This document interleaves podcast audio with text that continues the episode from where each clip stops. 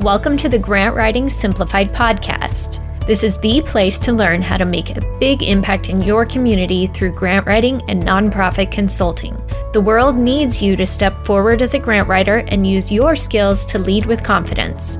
I'm Teresa Huff, former special ed teacher turned grant writer and nonprofit strategist. In my 20 years of freelancing, I've helped nonprofits triple their funding and exponentially increase their reach. Now I'm stepping up to mentor freelancers and nonprofit leaders like you who are ready to take your skills to the next level. It's time to get intentional about your vision so you can create lasting change in your community. Learn the skills and strategies you need to become the grant writer the world needs. Let's do this. Hey, friends, welcome to Grant Writing Simplified. I'm your host, Teresa Huff, and it's great to have you here.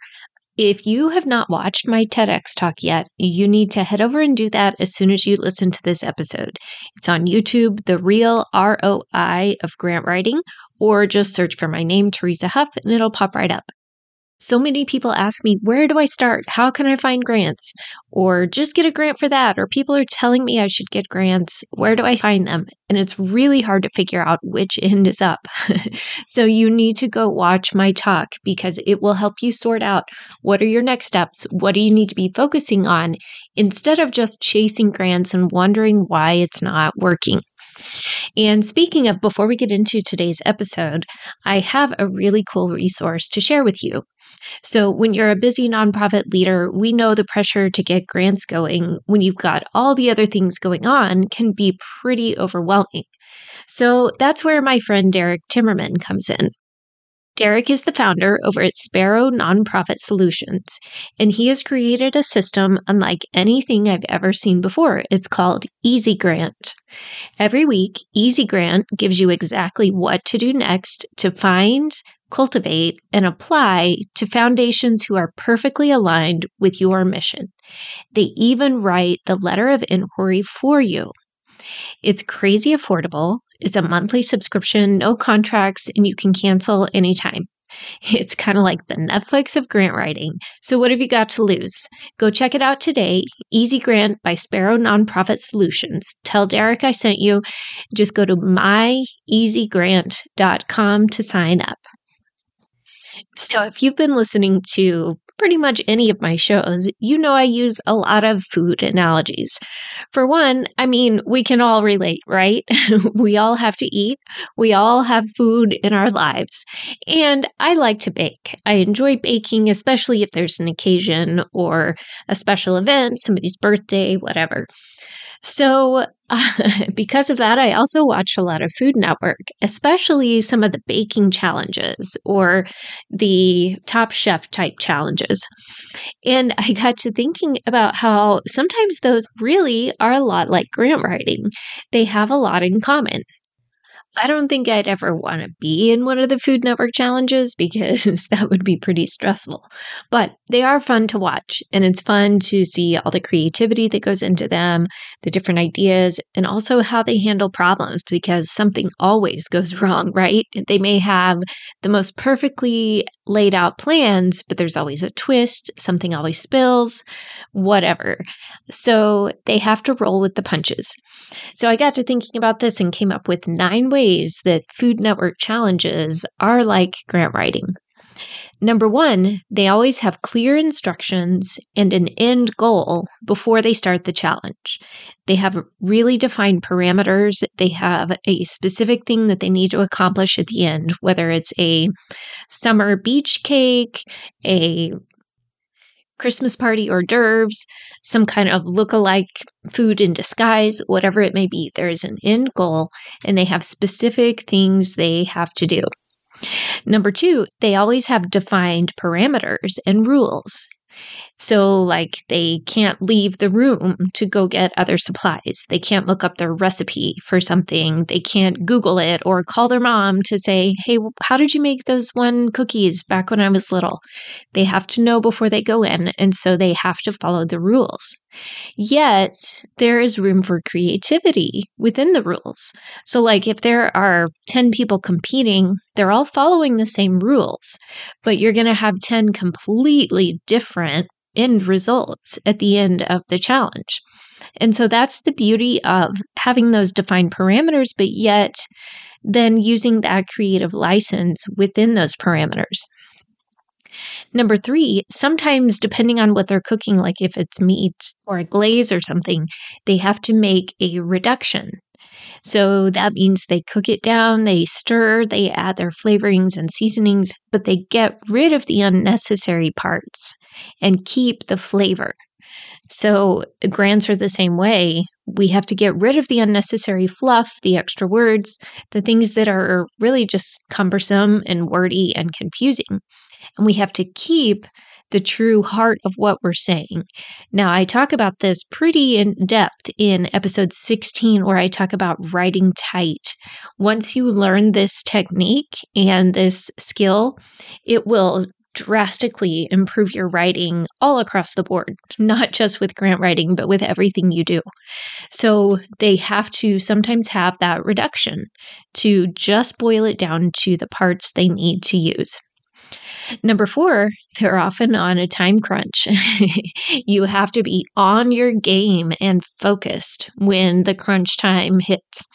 And because of that, it's really important to practice ahead of time and to do this over and over so it becomes natural. That way, when the challenge comes along, you are prepared and you can do your best under pressure. Which brings me to number five mistakes and issues and unexpected twists will happen along the way. the same with grants. There's always some kind of technical glitch, there's some missing data, something always comes up. And so we have to adapt quickly keeping that big vision or that end goal in mind and figuring out that problem solving along the way. We have to roll with it and keep pushing through, keep persevering to the finish line. Number six, we have to have a good story to tie in. And the judges seem to like a good story, even if it's just as simple as, yeah, I made these cookies with my grandma when I was a kid. And so I'm making these in honor of her. They love that. They love hearing those personal things. And so they also are very interested in the technical piece. Why did you do it this way? How did you create it? What made you use those flavors? But they still love the story. And it's the same way with grants. They love the stories, but we still need to have the data, the accuracy, the technical skills to balance that out. And also, the story needs to stay relevant and concise. I did a whole podcast series on storytelling as well. If that's an area where you feel like you're needing some help with, I've got your back. There's quite a few resources there, and I'll link to those in the show notes. Number seven, ready or not, you have to produce a finished product. And it's important to make it as polished as possible. Like, think about when you go to a restaurant and you order your meal.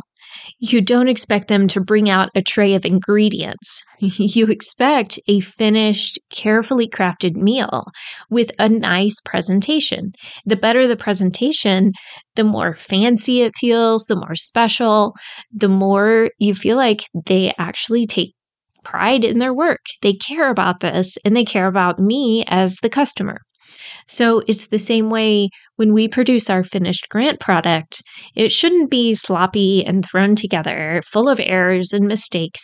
We need to take the time to make it as polished as possible and really make it look like we care. Put some effort into it. If they're giving offering to give you money here, at least take it seriously and take pride in your work. Number 8, not everyone will win. Sadly, in the Food Network challenges, as many incredible end products as there are, they can't all be winners. They can only choose one. I know that's got to be tough sometimes. Thankfully, with grants, usually there can be multiple awards given, but still there are many more applicants than what they're able to give out. So on our side of things with the nonprofit, you need to know exactly what you'll do with the money if you do win. You need to have that plan in place and how you'll use it. But then also have a backup plan if you don't win. So, some of the Food Network people might say, Yeah, I've always had a dream to open my own bakery and have my own shop. And so that's what I would do with the funds. Or I would take my grandma on a trip to go visit where she was from, Th- something like that. But if you don't win, it doesn't mean you give up on that dream. Maybe you still do that, but you just find other ways to make it happen. You keep trying. You don't bank everything on this. So it's the same with grants. We don't count on the grant because we don't know what the end decision will be. And there are a lot of factors out of our control. But we can still have several plans in place, several options that we are exploring to make it happen, even if we don't get the grant. That doesn't mean we give up on everything.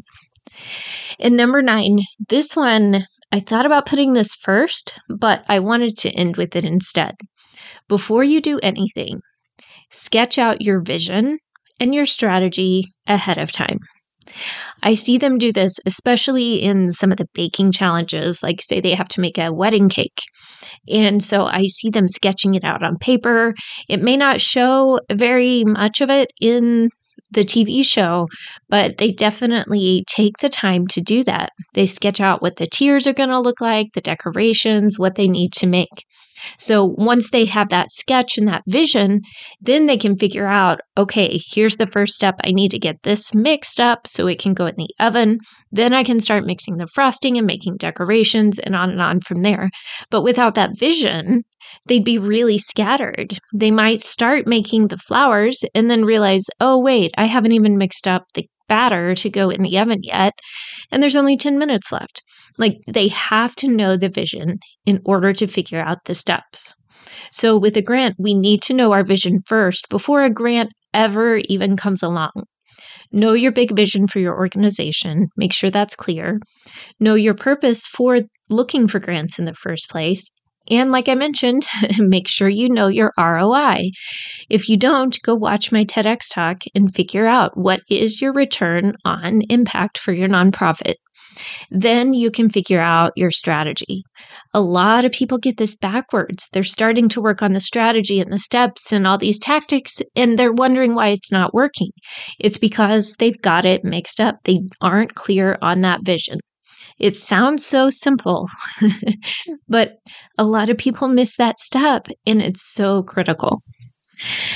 So, those are the nine steps, nine ways that Food Network challenges are a lot like grant writing.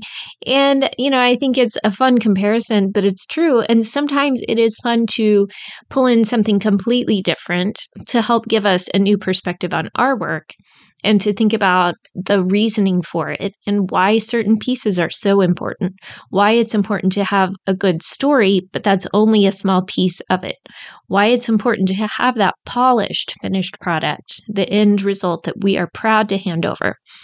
All these different pieces and having that vision in place is where it starts.